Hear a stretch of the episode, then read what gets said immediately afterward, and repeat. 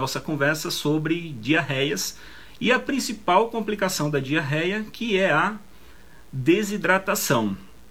Na verdade, diarreia é um tema muito simples, né? Aliás, dentro dos temas da gastroenterologia pediátrica, sem dúvida alguma, diarreia é o tema mais frequente nas provas de residência, é o tema mais recorrente dentro dos temas da gastroenterologia pediátrica que aparece aí nas provas de residência médica. E é um tema muito tranquilo, é simples a abordagem da diarreia nessa preparação aí para as provas de residência. Muito simples, é muito tranquilo isso mesmo. Para que a gente complicar, né? Se é simples, vamos, vamos só lembrar aqui da definição do quanto é simples, por exemplo, a definição que o Ministério da Saúde traz para as diarreias. O Ministério da Saúde diz que o quadro de diarreia ele ocorre quando há um aumento do número de evacuações ou uma redução da consistência das fezes, ou seja, aparecem fezes aquosas e em alguns casos com muco ou sangue. Nesses casos especificamente, que a diarreia com sangue denomina-se então disenteria. A OMS também traz uma definição muito simples e aí baseada em dois pontos: quantidade e tempo. Considera que a diarreia conceitua a diarreia como mais de três evacuações no período de 24 horas. Diga aí se não é simples. É ou não é simples? Para que a gente vai complicar um tema que é tão frequente nas provas e que é tão simples de se definir? Não tem por que a gente complicar. Agora, veja bem, se ela traz essa definição, aqui na faixa etária pediátrica tem um porém.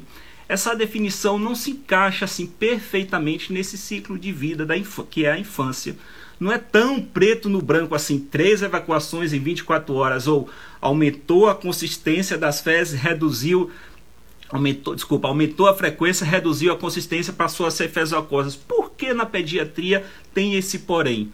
Porque lembre-se que nesse ciclo de vida que é a infância, em alguns períodos a dieta da criança é predominantemente líquida. Vamos citar um exemplo. Ah, criança no primeiro semestre de vida em aleitamento materno exclusivo, ou seja, dieta líquida. É normal, é esperado que ela evacue seis vezes ao dia, por exemplo, sete vezes ao dia, como ela pode também evacuar só uma vez a cada sete, a cada sete dias. A criança que não está em aleitamento materno, por exemplo, mas está em uso de fórmulas, é esperado também que a consistência das fezes dessa criança fique mais amolecida. Por isso, aqui na faixa etária pediátrica, esse conceito não se encaixa assim tão perfeitamente, beleza? A gente avalia então, caracteriza o episódio diarreia na pediatria muito baseado na mudança no padrão de evacuação que essa criança apresenta. Então, se a mãe diz que a criança evacuava em aleitamento materno exclusivo, por exemplo, pegando o exemplo que a gente trouxe agora, Criança evacuava seis vezes ao dia, passou a evacuar 10, 12, ou seja, mudou o padrão de evacuação. Aqui eu posso caracterizar sim a diarreia. Ou a criança evacuava três, quatro vezes ao dia, fezes amolecidas, fezes semilíquidas, e aí passou a ser líquida, não mais quatro, nem três, mas seis ou oito, ou seja, mudou o padrão de evacuação, ok. Sim, eu caracterizo a doença diarreica na criança.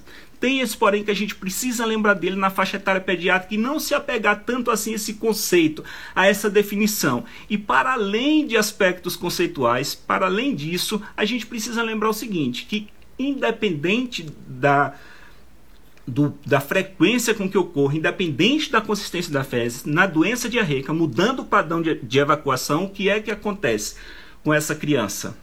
Acontece uma perda normal de águas, de eletrólitos, o quadro é de início abrupto e potencialmente o curso da doença ele é potencialmente autolimitado. É isso que a gente precisa ter em mente para manter essa análise da diarreia de forma simples e objetiva, que é o que interessa aqui para a gente, com foco aí nas provas para a gente acertar as questões. Agora veja, ah, para, além dessas questões conceituais também, a gente precisa trazer para essa visão de definição um olhar mais epidemiológico. Ficou bom ficou esse termo, olhar mais epidemiológico. Vamos colocar fogo no parquinho, década de 70.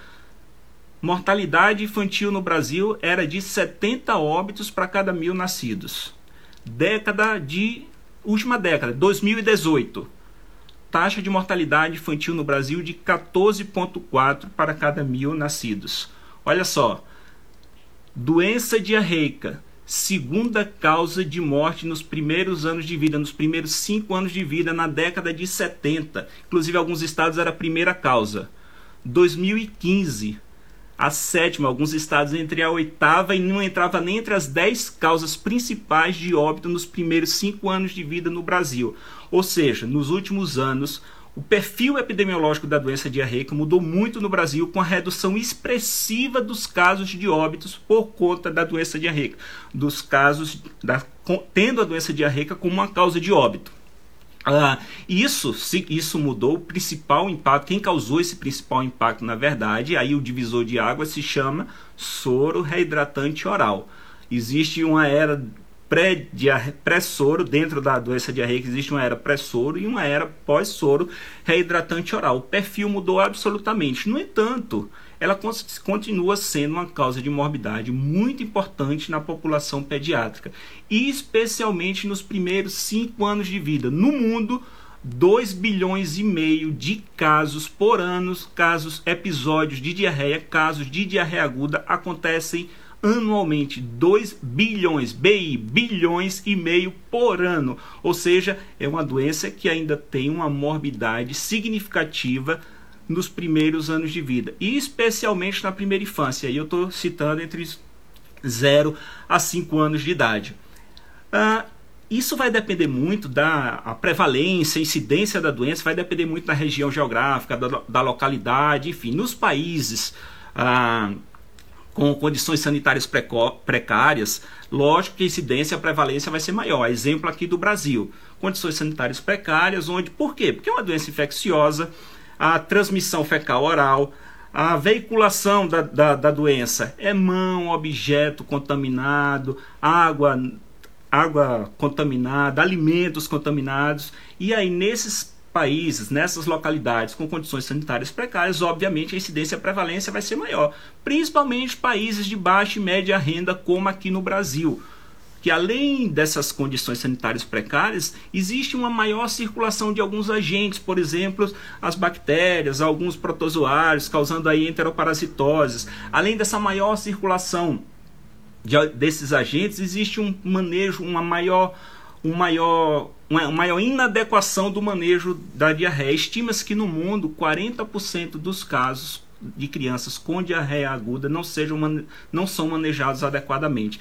Isso é um dado muito relevante, muito alto ainda. 40% dos casos não são manejados adequadamente no mundo. Ou seja, além do maior do maior manejo inadequado, da maior circulação de alguns agentes, ainda tem os fatores ligados aí à criança.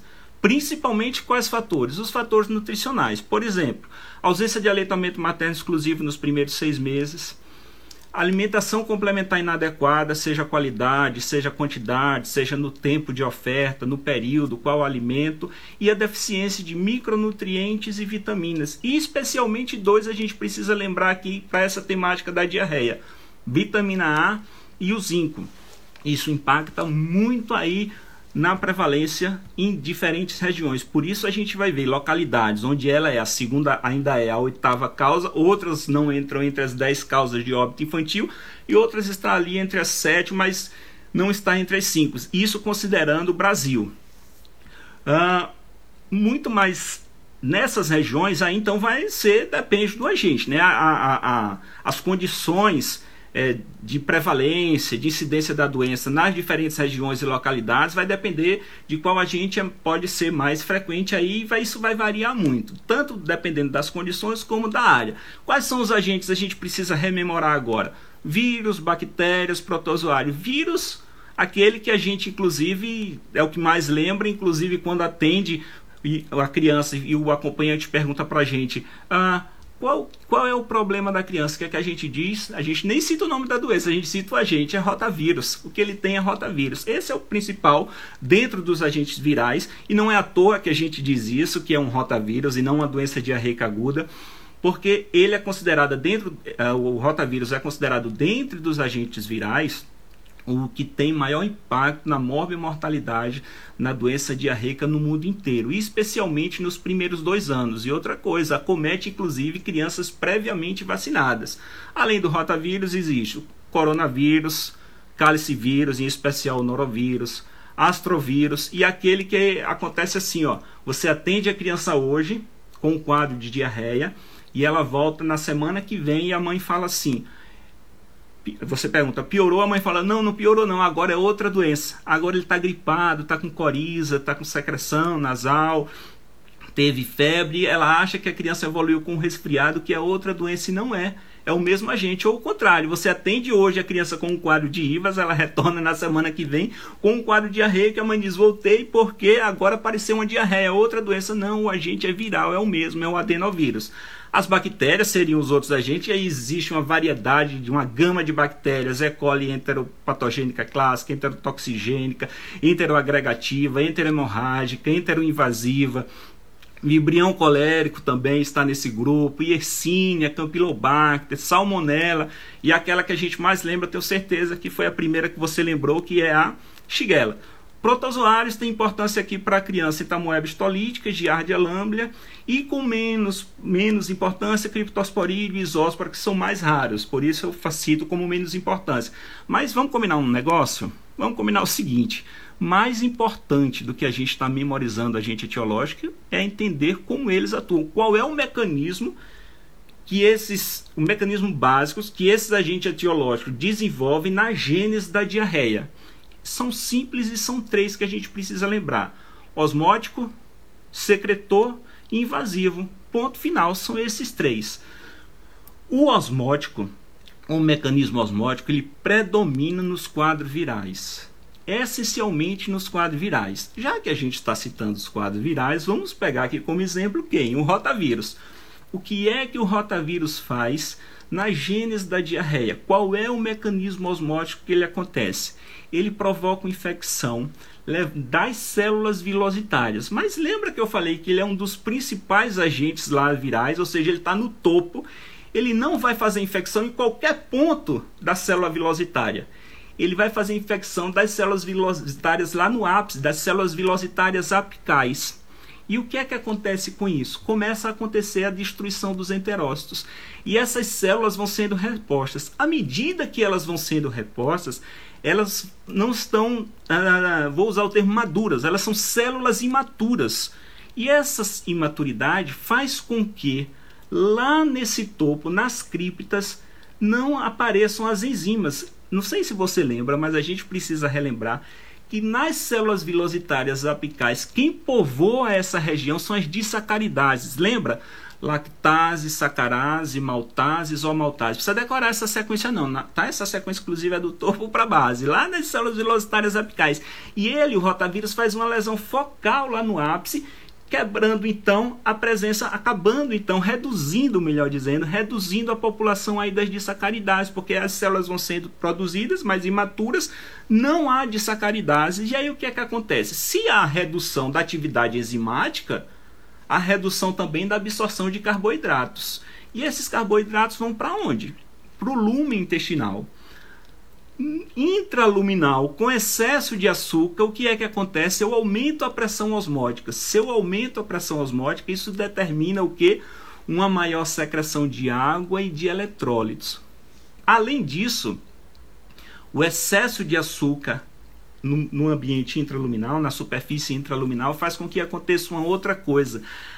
A microbiota adora esses açúcares. Por quê? Porque ela faz uma fermentação. E se eu quebro as disacaridades, vamos pensar aqui, guarde no seu coração a lactase. Se eu quebro a disacaridase, a lactase, então, eu reduzo a atividade dela, no ambiente intraluminal eu aumento o carboidrato qual? A lactose. Esse é que a gente precisa lembrar. Lactose. Se eu aumento a lactose, a microbiota intestinal adora e começa a fazer fermentação cada vez mais. Consequência disso, a criança apresenta aumento acúmulo, aumento da produção de gases, acúmulo de gases, distensão abdominal, dor abdominal e uma perda, uma eliminação grande, com perdas de grande volume, inclusive alterando o pH das fezes, fica ácido. Consequência disso é uma criança que tem um risco de desidratação, de graus variados de desidratação, porque a perda, a eliminação com perda de água e eletrólitos, ela é volumosa, altera o pH fecal, porque há essa fermentação, e a criança apresenta hiperemia perianal ou perineal, porque às vezes ela está de fralda, e aí esse contato com essas fezes mais ácidas leva a essa hiperemia, com risco de desidratação. Além do que, essa distensão abdominal com a cólica também provoca vômitos, esse processo de fermentação. E esses vômitos ocorrem na maioria das vezes nesses quadros aqui pelo mecanismo osmótico, inclusive precoce ao aparecimento da diarreia. Tenho certeza que em algum momento você já atendeu a criança só com vômitos e desidratação e depois é que iniciou o quadro diarreico. É muito comum nesse mecanismo osmótico. Além disso, a criança apresenta febre naturalmente pelo comprometimento, pelo comprometimento infeccioso aí das vilosidades. Diferente disso, o mecanismo secretor, os micro-organismos atuam de, com outra pegada. O, no mecanismo secretor, o microorganismo ele vem e adere à mucosa intestinal. A partir dessa adesão, ele começa a liberar as, as enterotoxinas. E essas enterotoxinas e o microorganismo não é bobo, ele não libera essas enterotoxinas à toa. Essas enterotoxinas sabem, a partir da informação do microorganismo, que no ambiente intracelular existem mediadores, mediadores intracelulares da secreção aqueles mediadores intracelulares, adenil, guanilciclase, que lá no livro você lê como AMP cíclico, GMP cíclico, lembra? Pois é, ele vai atuar aí no ambiente intracelular, reduzindo a funcionalidade, alterando a funcionalidade desses mediadores. Qual é a consequência disso, Cláudio? Eu começo a reduzir a absorção de água e de íons nas células vilositárias maduras. Além disso, eu aumento a secreção ativa da, lá nas criptas Consequência, a criança começa a apresentar uma perda volumosa, diarreia com grande volume de água e eletrólitos, uma, exposição, uma expoliação hidroeletrolítica. E qual é o exemplo clássico disso? Cólera. Se você gosta de documentários, assistiu, porque no Brasil, em criança, pelo menos a gente não evidencia tanto esses quadros de cólera hoje, mas, por exemplo, você já assistiu um documentário, você já deve ter observado que as camas, na, quando, na época da endemia da cólera, alguns países com endemia da cólera, por exemplo, a maca era de lona na área central com uma cavidade, um círculo e embaixo um balde. Tamanho o volume da evacuação que esses pacientes apresentam em função disso dessa liberação da, da, das, das enterotoxinas atuando aí nesses mediadores intracelulares, reduzindo a absorção e aumentando a secreção ativa das criptas cada vez maior. Aqui, nesse caso, a criança não apresenta a diarreia com sangue. Exemplo clássico, além da cólera, a, a E. coli enterotoxigênica, que também acomete, é, ao aparecimento da diarreia do viajante. Com certeza você já ouviu falar dela. E o que é que acontece? Não tem sangue, mas lá no mecanismo da diarreia invasiva, o comprometimento é outro, a atuação do microorganismo é outra. Esses microorganismos eles não só aderem, mas ele invade a mucosa intestinal. E a partir do momento que ele começa a invadir, ele produz uma reação inflamatória. Essa reação inflamatória pode ser local ou sistêmica. E aí, observe, sistêmica, a criança tem queda de estado geral e a gente não falou sobre isso até agora. A criança apresenta febre. Consequência a isso, começa então a destruição dos enterócitos, desequilíbrio então da absorção e secreção de, de íons, de eletrólitos e de água, e da mesma forma abre um quadro de diarreia, porém com um volume menor. Mas aqui nesses quadros a criança começa a, a deixar passar macromoléculas. E aí não apenas ela perde água, íons, a, a, apresenta, por conta desse desequilíbrio, apresenta também perda de hemácias, de leucócitos e até de proteínas. E a consequência clínica, a manifestação clínica qual é? Dor, cólica abdominal, tenesmo e até prolapso retal. Com a perda de hemácias, um achado clássico aqui desse mecanismo invasivo da diarreia é a diarreia com sangue, que são aqueles quadros de disenteria. E quem geralmente leva, produz esses mecanismos invasivos? As bactérias. Aí a gente pode lembrar delas novamente. Salmonella, Yersinia, Campylobacter, essas duas inclusive simulam apendicite, tamanha a, a, a intensidade da dor abdominal e ainda a, a, a, principal, a que a gente sempre lembra, que é a Shigella. Essa é a principal causadora de diarreia invasiva, de disenteria. Não só isso ela causa, lembre-se que além disso a Shigella ela libera toxinas e essas toxinas têm um neurotropismo, portanto a criança comumente nos quadros de Shigella pode apresentar convulsão. Nos quadros de Shigella. Não é comum na, na, doença diarreica como todo. Além disso, a Shigella é o agente etiológico de uma síndrome que, além de diarreia, a criança apresenta anemia microangiopática, plaquetopenia e uma lesão, insuficiência renal aguda, lesão renal aguda, que é a síndrome hemolítica urêmica. Além da Shigella, a E. coli enterohemorrágica são agentes da síndrome hemolítica urêmica e a e o, que a gente nunca lembra dele, o pneumococcus. Sim, o Streptococcus pneumonia também é um agente da síndrome hemolítica urêmica. Ah, considerando então esses mecanismos, a gente precisa agora, uai, se eu sei quais são os mecanismos, se eu sei quem qual, o, o, que é a doença, a gente precisa. Existem outros, aliás, a propósito, existem outras causas de diarreia? Existem naturalmente, né? Por exemplo, o uso prolongado de antibióticos está muito relacionado com o Clostridium difficile ah, o uso de laxativos, um quadro de alergia à proteína do leite de vaca, por vezes inicia só com, só com a diarreia. Uma criança com apendicite aguda pode iniciar o quadro com diarreia. Então, existem outras causas para além desses agentes, para além desses mecanismos que a gente falou. E existe ainda uma outra forma de classificação das diarreias, que essa é a mais abordada nos materiais, nos livros, que é aquela de acordo com o tempo, com a duração da diarreia. E essa é a mais fácil, muito tranquilo. Até 14 dias é esse quadro agudo, infeccioso, potencialmente autolimitado que a gente está acostumado a atender. Persistiu para além de duas semanas, ou seja, mais de 15 dias, diarreia persistente. E aí ou está relacionado a um comprometimento nutricional, ou uma enteroparasitose, ou é uma pós-enterite. Lembra do que a gente conversou agora há pouco sobre o mecanismo osmótico, onde a perda das disacaridades essa criança tem uma dieta láctea. Não é à toa que a primeira fase, do 0 aos 2 anos, aliás, de um mês aos dois anos, é considerada lactente. E essa criança então recebe como principal fonte esse carboidrato, a lactose. Como a mucosa tem a redução, a mucosa intestinal tem a redução da atividade dos carboidratos e a redução dessas enzimas das disacaridades, às vezes essa diarreia pode persistir e é necessário então suspender a leite de vaca e derivados por conta de uma intolerância transitória, transitória à lactose, diferente lá da intolerância à lactose no adulto. Esses quadros acontecem mais na diarreia persistente, ou ela pode ser uma diarreia crônica, aquela superior a 30 dias. Questões clássicas de diarreia crônica, a gente não vai tratar especificamente delas aqui nessa conversa, mas questões clássicas de casos de diarreia crônica nas questões de pediatria.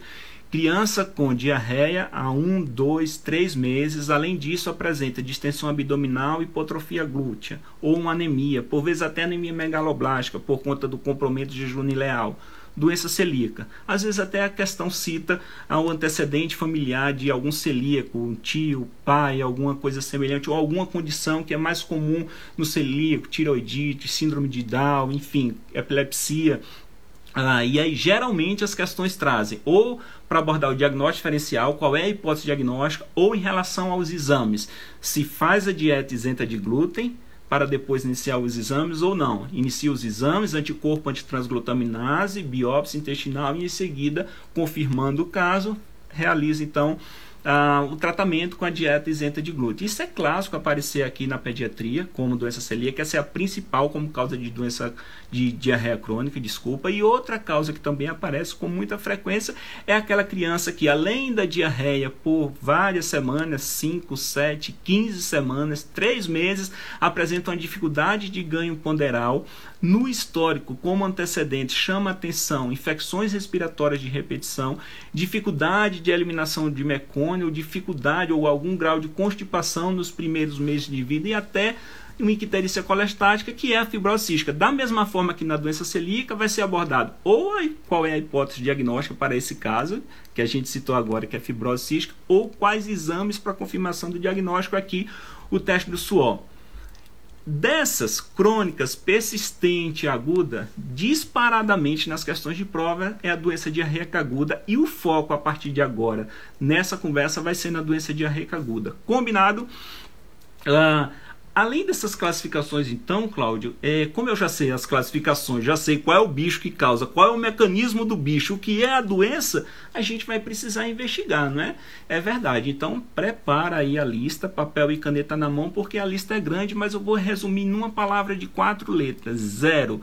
Zero exames. Na maioria das vezes, os, não é necessário a realização de exames complementares nos casos de diarreia aguda. Vou repetir com outras palavras: os quadros de diarreia aguda na criança, em sua maioria, não exigem exames complementares.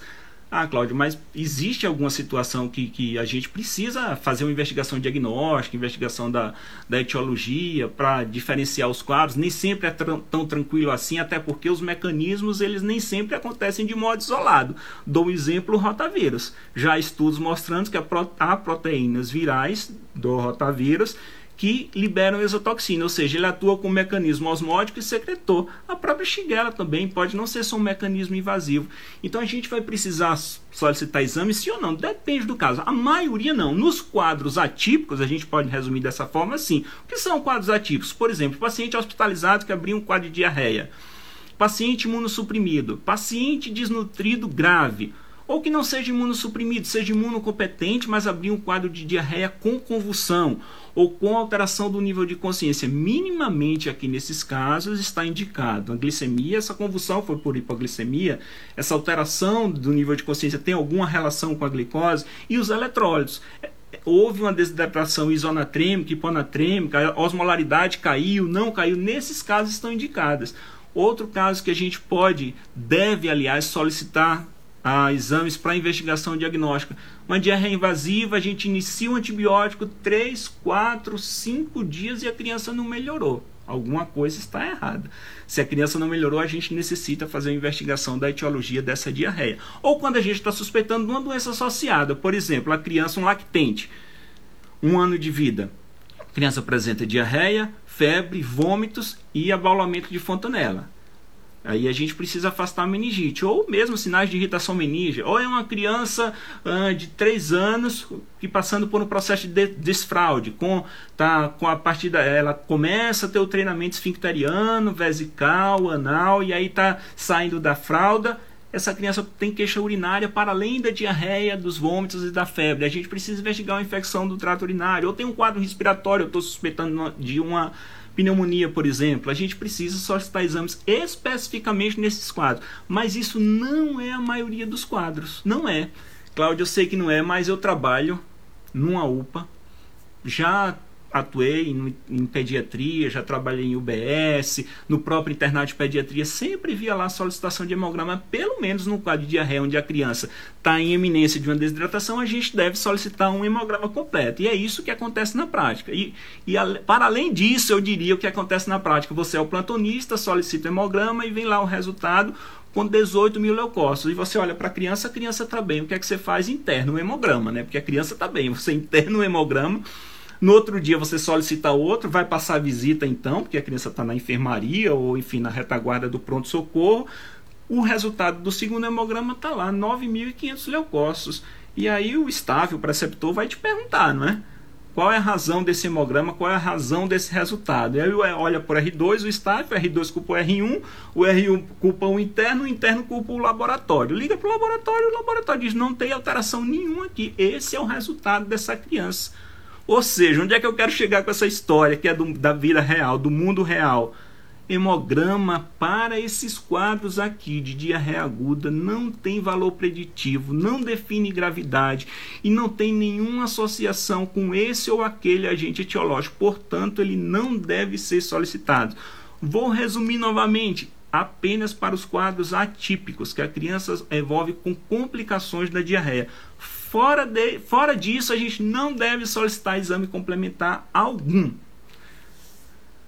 Que prurido, né, Cláudio? Que pudor, que cautela, assim. Por que isso, pra, pra, diante da diarreia aguda, de não solicitar nenhum exame? Qual é a lógica disso, professor? Me explica. Porque, olha, na verdade, assim, o que interessa, o que é importante para mim, para você avaliar essa criança, não é o que o exame vai mostrar.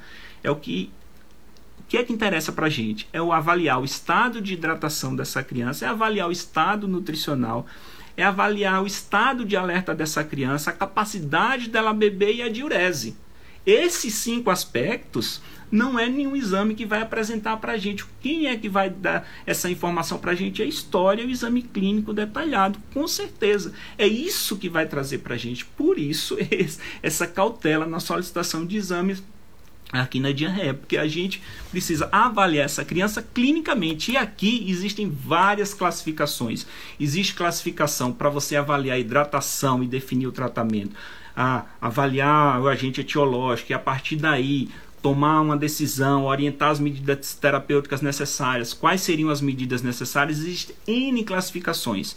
Existe a europeia, existe a americana, existe a da OMS, existe orientações da Sociedade Brasileira de Pediatria, de outras sociedades representativas de classe e existe a do Ministério da Saúde.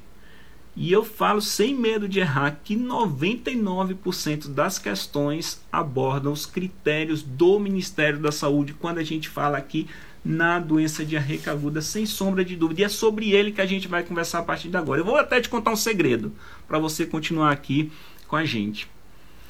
60% das questões de diarreia aguda você responde com o que a gente vai conversar a partir de agora.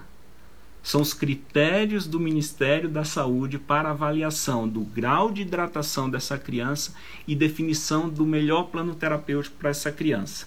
E o que é que a gente vai observar e examinar nessa criança segundo a classificação do Ministério da Saúde? Tranquilos, cinco aspectos que a gente vai observar: condição de alerta, os olhos dessa criança, lágrima, boca e língua e a sede. E só para contrariar a gente vai examinar, só para contrariar, Cláudia, é SPC. É técnica mnemônica, é SPC, Serviço de Proteção de Crédito, a técnica que você quiser para examinar é SPC, sinal da prega, pulso e o C, capilar, perfusão capilar, tempo de enchimento capilar. Esses três aspectos são fundamentais para a gente examinar a criança. Óbvio, se você quiser fazer ausculta pulmonar, ausculta cardíaca, otoscopia, horoscopia, tudo bem. Mas os critérios, a classificação do Ministério da Saúde orienta, recomenda apenas esses três pontos. Vou repetir: sinal da prega, pulso, tempo de enchimento capilar.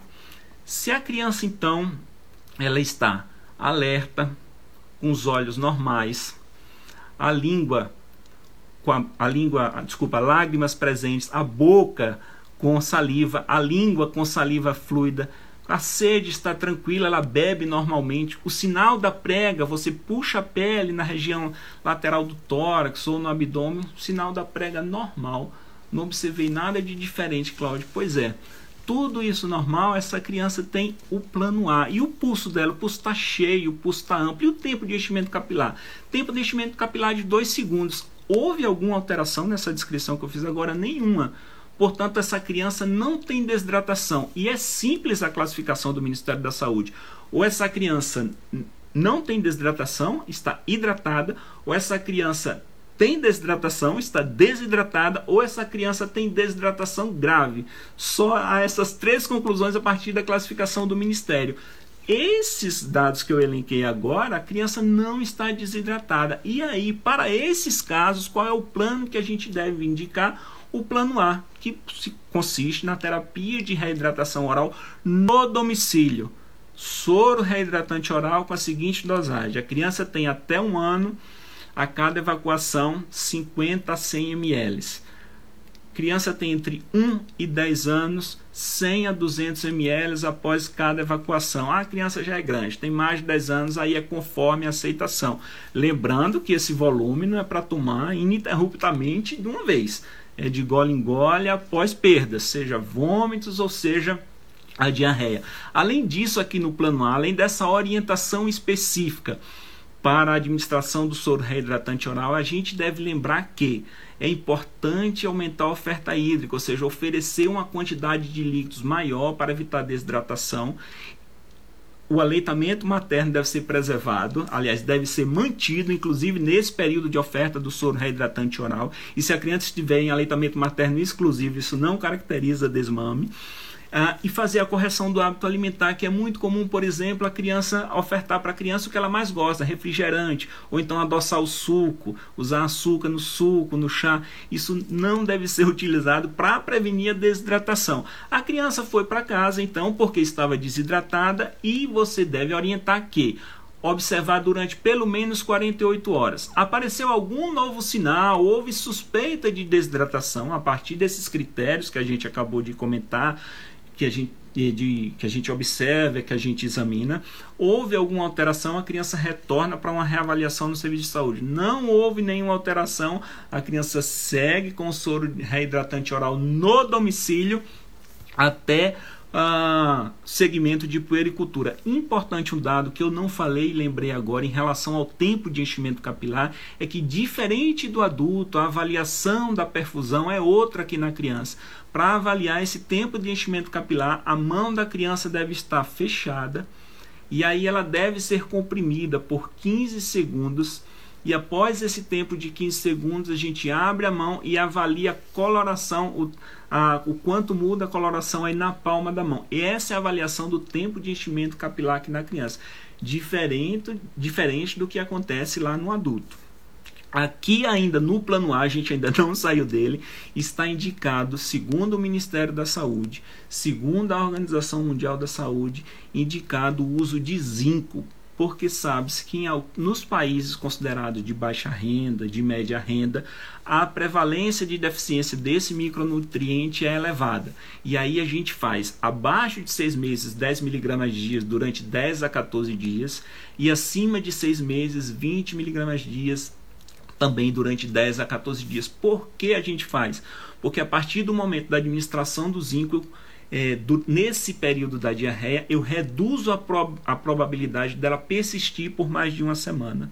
E da mesma forma, eu reduzo a probabilidade de novos episódios de diarreia acontecerem nas três semanas seguintes. Por isso, a gente, o Ministério da Saúde recomenda a administração do zinco. Se você ler ah, consensos norte-americanos, consensos europeus, eles não vão trazer essa questão do zinco, obviamente, porque essa deficiência não é prevalente da mesma forma que é aqui no Brasil, por exemplo, enfim, em outros países. Mas no plano A, faz parte, aliás, de qualquer plano, independente da criança ir para o plano B, ou para o plano C, ou para o plano A, iniciar o zinco. A criança, Cláudio, não era assim. A condição de alerta não era alerta. Eu observei a criança, ela estava irritada, intranquila, olhos fundos, lágrima ausente, a boca estava seca, saliva espessa e quando ela foi beber estava sedenta, parecia que estava bebendo com mais avidez. Hum, e como e ao exame, sinal da prega, ah, pulso e enchimento, tempo de enchimento capilar. Pois é, o sinal da prega dela estava assim, lento, lento, lentamente voltava, desaparecia lentamente o sinal da prega, o pulso estava rápido, não, o pulso não estava rápido, o pulso estava débil. E o tempo de enchimento capilar que eu observei foi de 4, 5 segundos, 3 a 5 segundos, ou seja, tempo de enchimento capilar prejudicado. Algum pelo menos, ou melhor, algum não, pelo menos dois desses sinais a criança é classificada como hidratada, desculpa, desidratada, ou seja, como tem desidratação. E aqui está indicado, portanto, o plano B. Plano B consiste na terapia de reidratação, porém na unidade de saúde o volume é outro. O volume a gente calcula 50 ml por quilo durante o período de 4 a 6 horas sob supervisão médica, ou seja, no serviço de saúde, na unidade de saúde. Essa criança então vai sendo reavaliada, se apresentou diurese, se se pediu para mamar novamente, se pediu para comer, se essa diurese foi clara, abundante, e nesse período de 4 a 6 horas, então essa criança pode hidratar, se ela aceitou a alimentação, aceitou o soro oral, hidratou, então a gente passa para o plano A, alta para o domicílio, ou essa criança não evoluiu, ou pelo contrário, os vômitos persistiram, ficaram apareceram vômitos incoercíveis. Nesses casos aqui, o critério do Ministério da Saúde é fazer a gastróclise, soro reidratante oral por sonda nasogástrica ou orográfica. Eu sei que você pensou no momento que eu falei em gastróclise, nunca vi isso na prática. Na prática eu vejo antiemético e hidratação venosa quando a criança começa a apresentar vômitos ah, no plano B.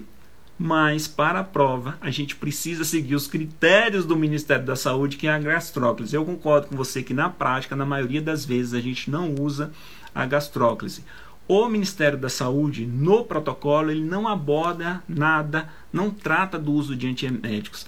A Organização Mundial da Saúde, diferente, ela expressamente ela contraindica o uso de antieméticos na criança. tanto por conta de, do risco de sedação, de aumentar a sonolência, de reações extrapiramidais, e aí você não vai saber se isso decorre de uma reação adversa do uso do antiemético ou se aquilo é um sinal que a criança está piorando aquele quadro de desidratação. Como que a gente vai saber quem é quem aqui? A Sociedade Brasileira de Pediatria, vou abrir um parênteses aqui, adota a conduta da Sociedade Europeia de Gastroenterologia, Patologia Pediátrica e Nutrição Pediátrica, que é o uso da ondocentrona. Ela orienta o uso da ondocentrona nesses casos que a criança evolui com piora dos vômitos, antes de fazer a gastróclise, ok? Mas para o critério do Ministério da Saúde, que é o que a gente está abordando e tratando aqui, é gastróclise. Não, a criança não evoluiu com vômito, mas ela piorou. Ela chegou irritada, com olho fundo, lágrima ausente. Agora ela está comatosa. Agora ela se apresenta hipotônica. Os olhos, cara, estão muito fundo. Lágrima continua ausente. A boca está completamente seca. Eu não visualizo saliva. A mãe tentou ofertar e ela mal deglute o líquido, ou ela não é capaz nem de deglutir o pulso está ausente, ou o pulso está muito débil, enfim, o, o, o, tempo de enchimento capilar é extremamente prejudicado, mais do que 5 segundos. Aqui mudou todo o cenário, essa criança está com desidratação grave, está indicado o plano C. Ponto importante aqui, nevrálgico para a nossa conversa. As provas não vão trazer todos esses elementos que eu trouxe aqui, né? Comatoso, olho muito fundo, lágrima ausente, boca muito seca, não é capaz de engolir não é capaz de não, não consegue a, a ingerir líquidos, mais de dois segundos, aí o sinal da prega desaparecendo, o tempo de enchimento capilar superior. Não, não, a prova não vai saber esse tanto de coisa. Ela traz um e Quais são? Ela traz apenas um. Pode trazer só comatosa, a criança só comatosa ou apenas hipotônica já caracteriza como uma desidratação grave. Se a criança não é capaz de deglutir, já caracteriza como desidratação grave. Se o pulso está muito débil ou ausente, já caracteriza como desidratação grave. Ou se o tempo de enchimento capilar está muito prejudicado. O que é que eu quero dizer como muito prejudicado? Superior a 5 segundos. Qualquer um, pelo menos um desses quatro critérios caracteriza a criança como desidratação grave. E aqui está indicado o plano C, que é a terapia de reidratação oral com hidratação parenteral. Aí são três fases: fase de expansão, fase de reposição, fase de manutenção, desculpa, e fase de reposição. Expansão, manutenção e reposição. Aqui tem um ponto de corte em relação à idade vamos fazer esse ponto de corte aqui aos 5 anos. Criança menor dos 5 anos, a expansão segundo o protocolo do Ministério da Saúde é com soro fisiológico 0,9%, 20 ml por quilo durante 30 minutos. E aí repito, repito, repito até essa criança hidratar. Ué, Cláudio, mas quando é que eu considero essa criança hidratada? Diurese clara e abundante pelo menos duas vezes. Isso é o que vai ser o principal critério aqui para a gente nesse momento do plano C. Ah, criança acima de 5 anos é outra abordagem. 30 ml por quilo durante 30 minutos do soro fisiológico. Após isso, eu não repito se a criança se mantiver desidratada. Ah, passo para 70 ml por quilo do ringer lactato durante 2 horas e 30 minutos. Nossa, Cláudia, eu não concordo com isso. Eu já fiz o curso lá de suporte avançado, pediátrico, e não era essa abordagem no choque. Há outros protocolos. Onde eu passei no internato existia um outro protocolo, ok. Existem outros protocolos. Existem críticas, inclusive, a essa classificação do Ministério da Saúde, você deve questionar mesmo.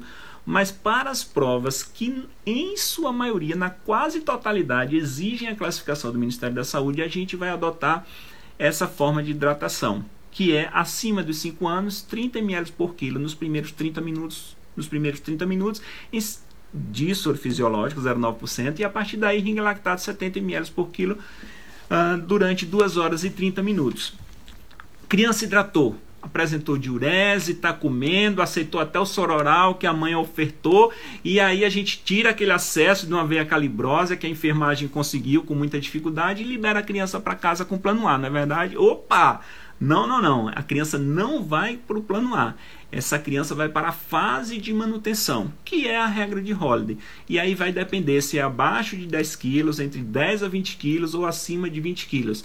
E aí é tranquilo, você observa lá na tabela como é que faz essa classificação de Holiday, essa, desculpa, essa regra de Holiday com soro glicosado a 5%, mais soro fisiológico 0,9, na proporção de 4 para 1, 4 do glicosado a 5 com 1 de soro, além do KCl, se for a Uh, 10%, 2 ml para cada 100 ml de solução, ou KCl a 19, 1 ml para cada 100 ml de solução.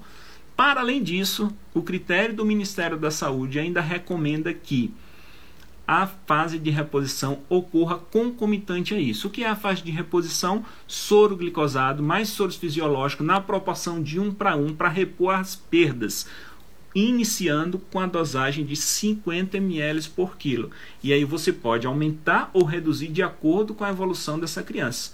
Se ela vomitou mais quatro vezes depois que chegou no serviço e evacuou mais oito vezes, ou seja, foi uma perda significativa. Você pode aumentar esses 50 ml ou não. Ela parou de evacuar, não vomitou desde que chegou, desde que foi internada no plantão. Essa criança, então, ah, pode ser mantida 50 ml por quilo, junto com a regra de Holiday. Para a gente dar um exemplo aqui, um número redondo e tranquilo, uma criança de 10 quilos, por exemplo. Então, 10 quilos, 100 ml por quilo, a regra de Holiday, a gente vai fazer 1000 ml como manutenção. Associada a isso, manutenção. Então, glicosado, lembrando, na proporção de 4 para 1, glicosado a 5%, fisiológico a 1. Então, proporção de 5.000 ml, 200 ml, uma proporção de soro fisiológico e 4 proporções, 800 ml de soro glicosado a 5%. Além disso, KCl, e aí a gente pode fazer os 2 ml dependendo do percentual, 2 ml para cada 100 ml. Se eu estou fazendo 100 ml, então 20 ml do KCl. Se é o KCl é 19, 1 ml a cada 100 a gente acrescenta mais 10 ml do KCl a 10%. Associado a isso, eu faço então a fase de reposição, 50 ml por quilo mais 500 ml ainda considerando como fase de reposição associado a esses 1020. 500 ml agora na proporção de 1 para 1, 250 do fisiológico a 0,9 e 250 do glicosado a 5%. Essa é a regra do plano C. Lembrando que a criança aqui no plano C, ah, ela deve ser internada segundo a Organização Mundial da Saúde. A gente já interna essa criança e o Ministério da Saúde diz que, na verdade, avaliar num período de 6 horas. E aí, se essa criança aceitar a alimentação, considerar que se ela bebe líquido ah, numa proporção que mantenha ela hidratada, você pode liberar essa criança. Algumas condições a gente precisa lembrar que é o ilho paralítico, a criança com abdômen agudo, ou a, com a suspeita de abdômen agudo, ou a criança que chegou com episódio de convulsão naturalmente, nesses casos está contraindicada a hidratação oral e a gente não parte para o plano B. Nesses casos a gente já vai iniciar com o plano C, ok? Além dos quadros de desidratação grave. Ah, ainda aqui algumas peculiaridades que eu queria conversar com você, alguns pontos importantes sobre a diarreia aguda, para além desses planos de tratamento. Primeiro ponto em relação ao peso. Lembre-se que o percentual de perda de peso é considerado o melhor indicador de desidratação. E aqui há uma outra classificação da desidratação. Se essa criança perdeu até 5%, é, é considerado uma desidratação leve. Se essa criança perdeu peso entre 5% a 10%, é considerado uma desidratação moderada. E se a perda de peso foi superior a 10%, essa criança é considerada com a desidratação grave. Na prática, às vezes a gente nem vê tanto isso porque a mãe não lembra o peso na demanda ali do pronto-socorro, demanda excessiva, escassez de profissional, enfim, não corre-corre, a gente não pesa a não ser quando a criança vai ser internada e aí não faz essa comparação. Mas a gente não pode perder de vista esse parâmetro de perda de peso porque ele é o melhor indicador de desidratação. Agora veja, eu falei em algum momento aqui da nossa conversa sobre o uso de sobre a diarreia invasiva, uh, diarreia com sangue e protozoários, mas eu não falei sobre o uso de antibióticos. E a Organização Mundial da Saúde e o Ministério da Saúde adotam a mesma recomendação é que nos casos de crianças com diarreia com sangue, seja iniciado um esquema com antimicrobianos. E aí o antimicrobiano de eleição de forma empírica, pensando numa diarreia invasiva, porque é uma disenteria, uma diarreia com sangue, principalmente quando a queda do estado geral e um quadro febril associado a essa diarreia com sangue, a primeira opção recomendada é o cipro durante três dias, ciprofloxacino.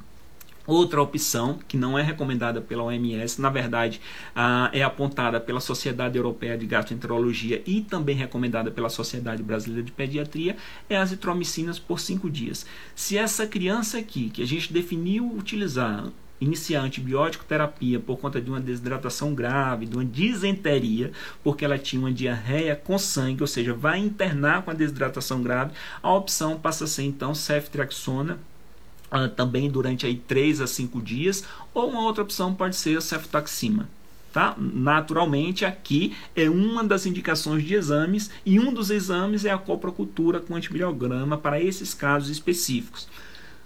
Em algum momento também da nossa conversa eu falei sobre os protozoários e infecção confirmada de giardíase ou amebíase em tamoeba está indicado o uso do metronidazol e seus análogos. Essas são as únicas indicações do uso de antibióticos, segundo a Organização Mundial da Saúde e o Ministério da Saúde. Existe ainda com certeza você sabe que existem os probióticos. São probióticos, são micro-organismos vivos que, quando utilizados ah, em, em, proporções adequadas, eles podem trazer algum benefício em determinadas situações. E uma delas é na diarreia há evidências que algumas cepas já provocam a duração menor da diarreia quando iniciado nos primeiros dias do quadro. Porém, a Organização Mundial da Saúde e o Ministério da Saúde não recomendam o uso de probióticos. Muito cuidado com o enunciado da questão e qual é a fonte do edital da banca organizadora, porque Ministério da Saúde e OMS não recomendam absolutamente o uso de probiótico, da mesma forma que não recomenda também ah, o uso de antieméticos. Combinado? Um quarto ponto que eu acho relevante a gente e crucial a gente lembrar é o seguinte: ah, na verdade, desculpe, eu acho que eu bati aqui na câmera. Na verdade, o o, o, o, sistema, o trato gastrointestinal, ele tem uma relação com, muito íntima com outro sistema, conexões com outro sistema, imunológico, vascular, ah, endócrino, neuroentérico, enfim. E nesse sistema neuroentérico existem as encefalinas, e as encefalinas elas inibem a atividade secretora da mucosa intestinal. E quem faz a decomposição dessa, dessa a enzima responsável pela decomposição da encefalina é a encefalinase. Existe uma medicação que é a racecadotrila que você conhece, que é o tiofan, nome comercial mais conhecido, o tiofan, que é que ele faz ele faz a inibição periférica da encefalinase. Consequência disso, eu reduzo a perda sem alterar a motilidade e eu reduzo a duração, o tempo de diarreia atuando só na encefalinase entérica sem alterar lá na encefalinase do sistema nervoso central. Algumas sociedades recomendam o uso da raça cadutrila na criança, porém, Ministério da Saúde e Organização Mundial da Saúde são extremamente conservadores e, com prescrição enxuta aqui na diarreia, não recomendam também o uso da raça cadotrila. Combinado? O último ponto para a gente concluir que eu queria ressaltar aqui é em relação ao soro reidratante oral o soro caseiro ele não está indicado nesses casos de diarreia aguda. Por quê? Já foi útil em algum tempo para trás, onde a incidência da doença era muito maior, mas ele não contém potássio, ele não contém citrato e aí não gera bicarbonato e você não quer que essa criança evolua para além da diarreia com uma desidratação a hiponatrêmica, por exemplo, e ainda acidose metabólica e também a glicose dele, como é o açúcar de casa, esse que a gente tem em casa, o açúcar cristalizado, o sal caseiro, ele não tem a glicose, ele tem sacarose, é glicose mais frutose. E o soro reidratante oral, lembre-se que o o princípio fisiológico dele está baseado no transporte ativo de sódio, água e glicose. Esse transporte ativo está preservado aqui na diarreia aguda, independente da lesão da mucosa. E por isso ele é eficiente, por isso ele mudou o padrão epidemiológico da doença, diferente do que acontece aqui com uh, o soro caseiro. O Instagram está me dizendo que eu tenho 50 segundos e eu só queria falar um ponto. Eu vou sair agora e volto aqui em 3 minutos. Combinado só para falar um ponto que eu acho crucial ainda em relação ao soro reidratante oral. E aí a gente volta para finalizar. Combinado? Voltei, voltei. Para a gente concluir esse bate-papo aqui. Só um ponto que ficou faltando a gente relembrar. E eu acho esse ponto primordial e relevante porque ele mudou a história aí da doença. Combinado? O seguinte, deixa eu desativar aqui os comentários e já falar aqui com vocês sobre esse último aspecto. Ah, deixa eu só ajustar aqui a iluminação. Beleza, a gente conversou como pontos cruciais em relação ao peso, a perda de peso considerado o melhor indicador de desidratação e formas de classificar a partir dessa perda de peso em leve, moderada e grave. A gente tratou sobre o uso de antibióticos como um ponto importante, as especificações, as peculiaridades, ou seja, as situações quando utilizar um antibiótico, que é no caso da disenteria ou infecção confirmada, uma giardíase, uma amebíase o uso de probióticos, a diversidade de opiniões, mas ressaltando que a Organização Mundial da Saúde e o Ministério da Saúde não indica. Um outro ponto em relação à raça cadotrila, que também não é indicada pelo Ministério da Saúde e a Organização Mundial da Saúde. E estávamos falando sobre a questão do soro caseiro. E esse último ponto, esse último ponto que eu quero destacar é em relação ao soro reidratante oral que era utilizado na década passada maior, com sódio de 111. A partir da década aí, do início, depois da década de 90, anos 2000, o Ministério da Saúde então passou a utilizar uma uma solução de reidratação oral e mais com osmolaridade menor de 90 de sódio, então reduziu a glicose de 111 para 75 e o sódio de 90 milimol por litro para 75 milimols por litro. Essa foi a recomendação da Organização Mundial da Saúde. Porém, o Ministério da Saúde continua usando 90. Hoje a recomendação é que se utilize o soro reidratante hipoosmolar com 75 de glicose, 75 milimol por litro do sódio e também uma redução do cloro de 80 para 65, desculpa, porque já se viu que quando a gente faz essa mudança, se reduz significativamente as perdas diarreicas. Isso é muito importante. E o soro reidratante oral é o grande divisor de águas, é o ponto-chave aqui na doença diarreica aguda e que transformou a doença reduziu significativamente, transformou a mortalidade dessa doença, né? reduziu significativamente, quase não sai a palavra, significativamente o número de óbitos, não só no Brasil e no mundo. E independente do uso de soro reidratante oral, vamos combinar, do uso de probiótico, do uso de raça cadotrila, de antibiótico, esse problema é um problema de saúde pública e só vai se resolver com saneamento básico, com nível educacional adequado da população, com acesso à água potável, com acesso a alimento de qualidade e com uma atenção primária resolutiva. Caso contrário, a doença vai continuar com uma morbidade importante na faixa etária pediátrica e não é esse o objetivo. Combinado? Eram esses os aspectos mais importantes que eu queria comentar aqui hoje com vocês. Espero que tenha sido um momento de aprendizado para todos. A gente se encontra em breve, provavelmente, acho que hoje é dia 11, na próxima semana. Amanhã tem live aqui, um tema super bacana, super relevante. Ah, bom fim de feriado para todo mundo. Amanhã tem live de volta aqui no Rádio Work. Acompanhe. Ah, espero que quem já tem estudado o assunto tenha revisado. Quem não estudou tenha aprendido. Quem estudou há algum tempo tenha relembrado. Enfim. Mas esse é um tema que você não pode ir para a prova assim titubeando. Essa questão dos planos de tratamento da classificação da desidratação tem que ser absolutamente medular, igual quando você está dirigindo.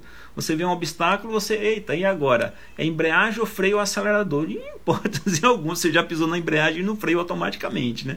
Ou quando o carro é automático, só no freio, óbvio. Ah, eu, o raciocínio tem que ser medular aqui, gente. Caso contrário, assim, não, não tem sucesso. E sem sombra de dúvida, a maioria, maioria, maioria das questões abordam esses aspectos. Tá bom? Falou, obrigado pela presença de todo mundo e a gente se encontra na semana que vem porque 2020 é nosso, tá? Não esqueça disso. Valeu, tchau, tchau, pessoal. Boa noite para todos. Falou, tchau, tchau.